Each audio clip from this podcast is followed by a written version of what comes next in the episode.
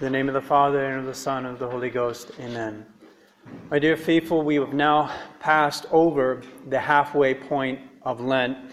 22 days of Lent have gone by, and 18 days of Lent remain if you don't count the Sundays. So that's 55% of Lent is, is finished, and 45% of Lent still remains.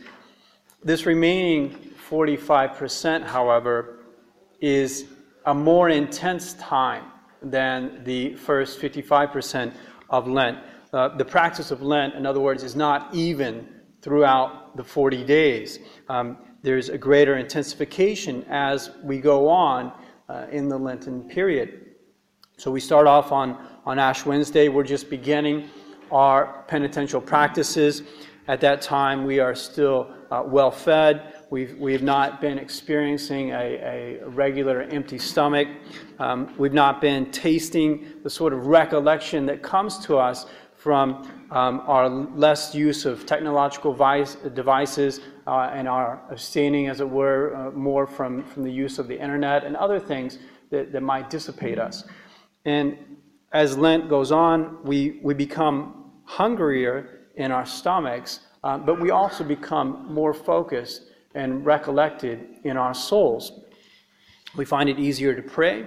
Uh, we find that our mind turns more readily to the subject of the passion of our Lord, and we start to draw some fruits from, the, from meditating upon that passion that we did not expect. And perhaps we even find in our hearts a generosity that we did not anticipate finding there. We find that we're stronger in fasting and mortification and prayer than we had expected.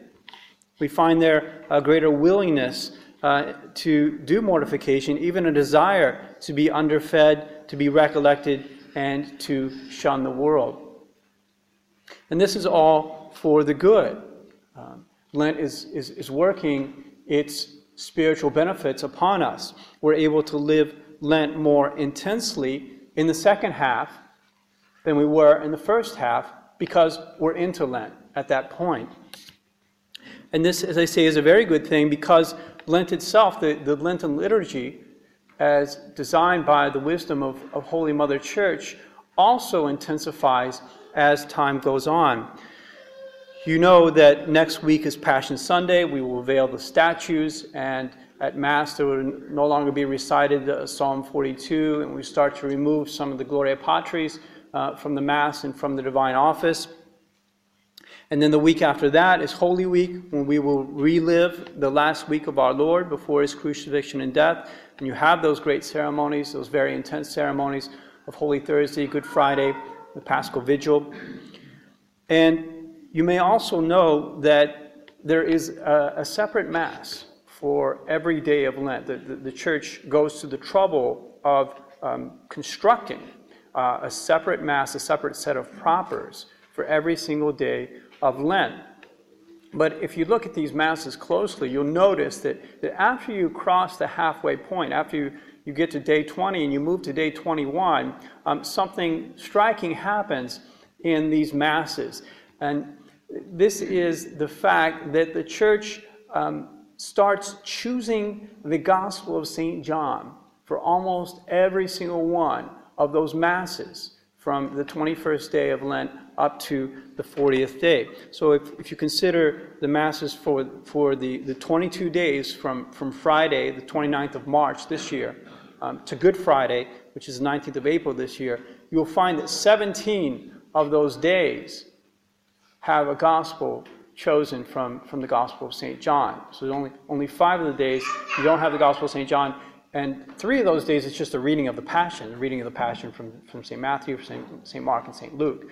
Um, and two other days, a reading from the Gospel of St. Luke. So I asked myself, why, why does the church focus so much on the Gospel of St. John? And obviously, the answer is going to be because the Gospel of St. John is better situated to prepare us for these uh, intense uh, liturgical period where we focus so much on, on the passion and death of our Lord. And I think that there's really three things that the church wants to provide us, three purposes that the church has in these last uh, weeks of Lent uh, that, that make the Gospel of St. John so appropriate for us to, to meditate upon. The first thing I think the church wants to accomplish is to show us the benefits that come from our Lord's passion and death. Um, she's starting that really today with Laetare Sunday and the recounting of the multiplication of, of the loaves, um, which is a, is a sign of, of what um, our Lord is able to provide us, and which I will return to. Um, so, our Lord is going to nourish our souls, He's going to enlighten our minds, He's going to raise us from the dead. And the Gospel of St. John recounts miracles that match up with these benefits coming from our Lord.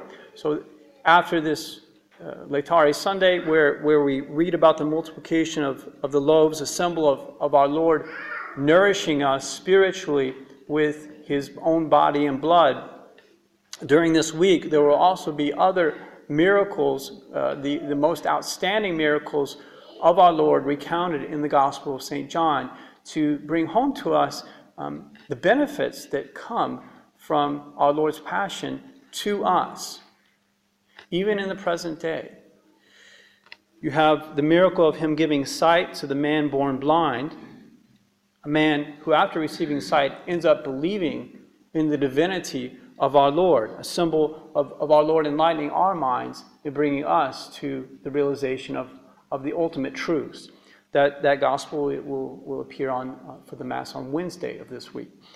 Then you have the miracle of the raising of Lazarus from the dead a symbol of, of our Lord raising us from the death of sin, where we're in the tomb and we're stinking um, in the tomb, and so we're wallowing in our sins. And, and um, our Lord tells Lazarus to come forth.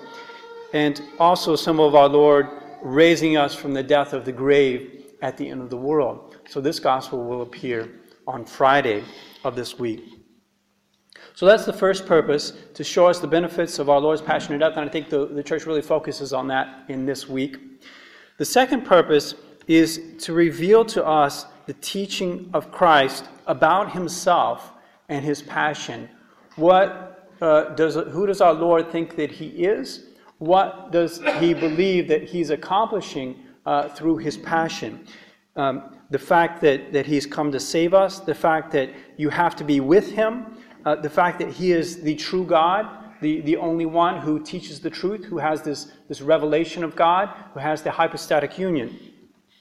And it turns out that the Gospel of, of St. John contains the words of our Lord more than any of the other Gospels. Sometimes you'll, you'll hear the saints saying, I really like, I prefer the Gospel of St. John before all the other Gospels because our Lord speaks so much in the Gospel of St. John. There's so, much, so many uh, of these uh, discourses of our Lord and less of the activity of our Lord. If you want to go to, for the activity of our Lord, you look at the Gospels of, of Matthew and Mark especially.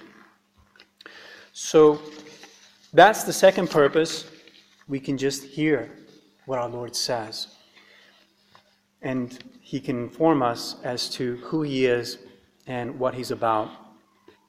And then the third purpose of the church as we draw closer to um, Holy Week is to show us how much the Jews hated our Lord and how it was this hatred that caused his passion and death.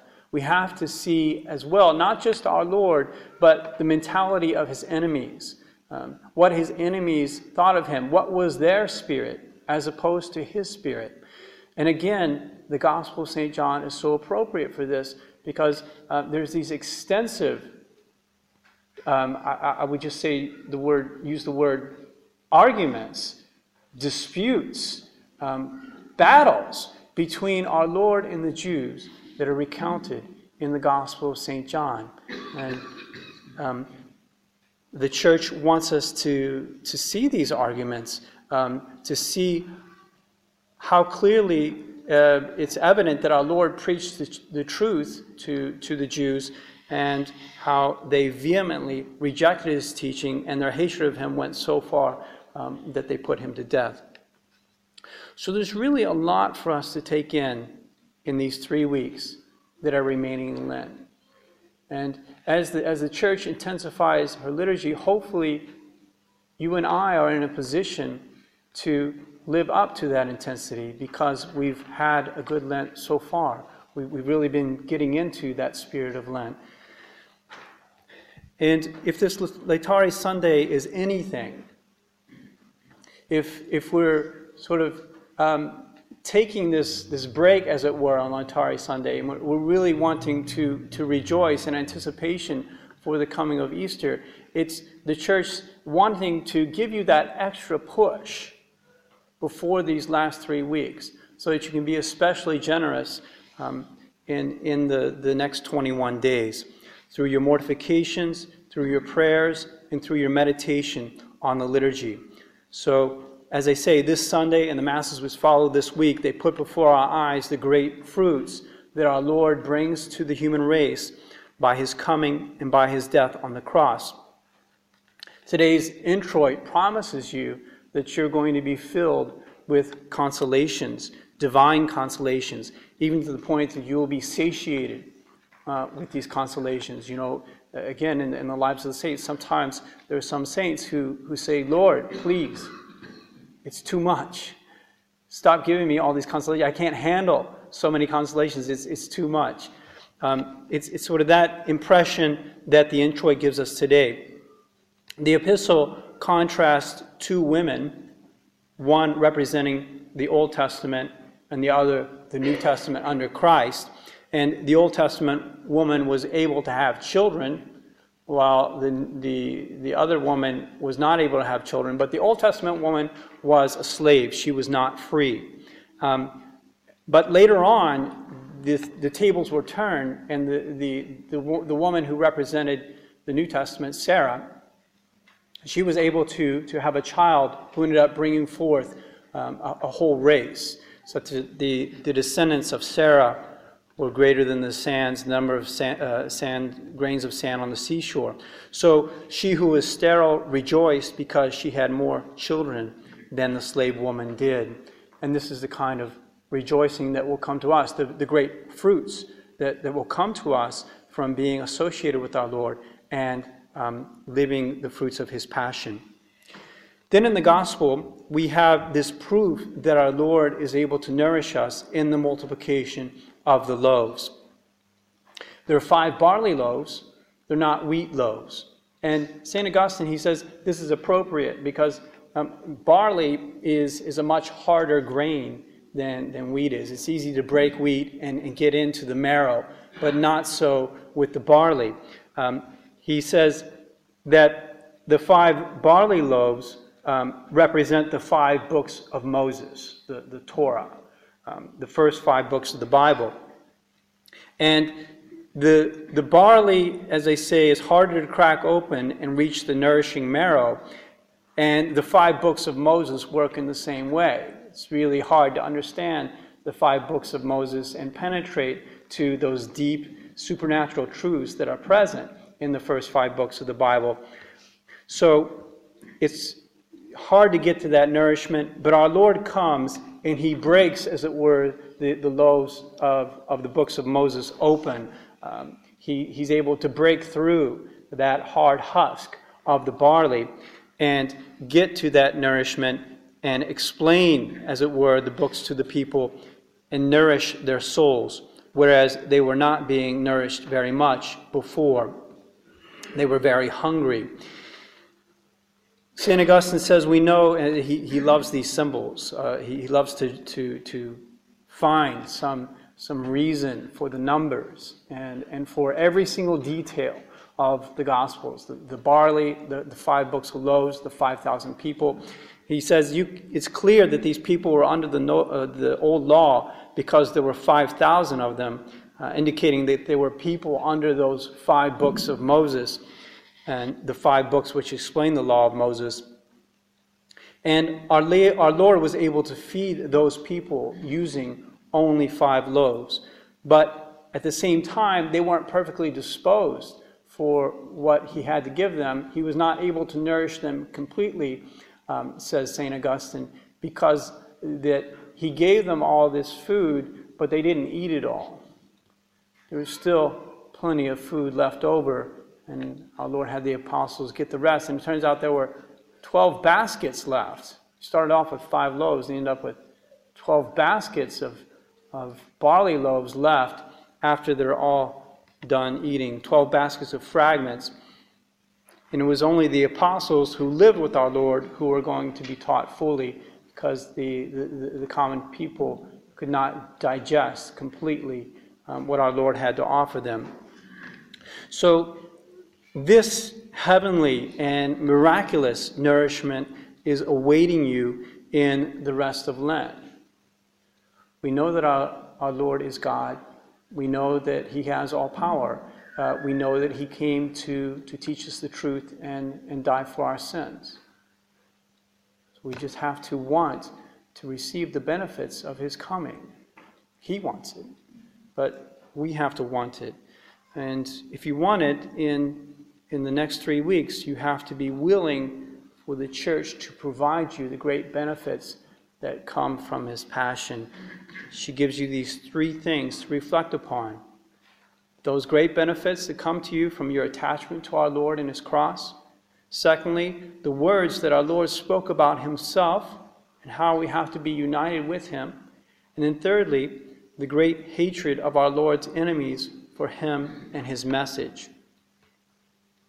I'm just going to make a, a recommendation to you. Um, just really the, the whole point of bringing all these things up is, is to give you this encouragement.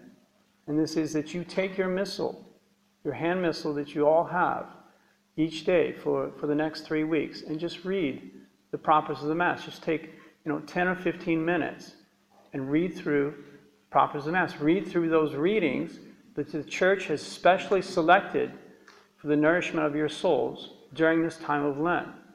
And I think if you, if you do that, if you take a little bit of time to do that each day, you will really be able in, to enter into that spirit of Lent and draw so many fruits um, from the church's beautiful liturgy. I don't know if you've ever done that, but it would be a, a wonderful thing to do, especially since you, you do not have Mass available during the week. And, and so perhaps you've never even seen these Masses. Perhaps you've never even come into contact with, with these propers uh, for each day of, of the season of Lent. My dear faithful, do not let the richness of the church's liturgy pass you by so that you miss out on the real spirit of Lent. Be especially generous in these 21 days that remain before Easter Sunday. In the name of the Father, and of the Son, and of the Holy Ghost. Amen.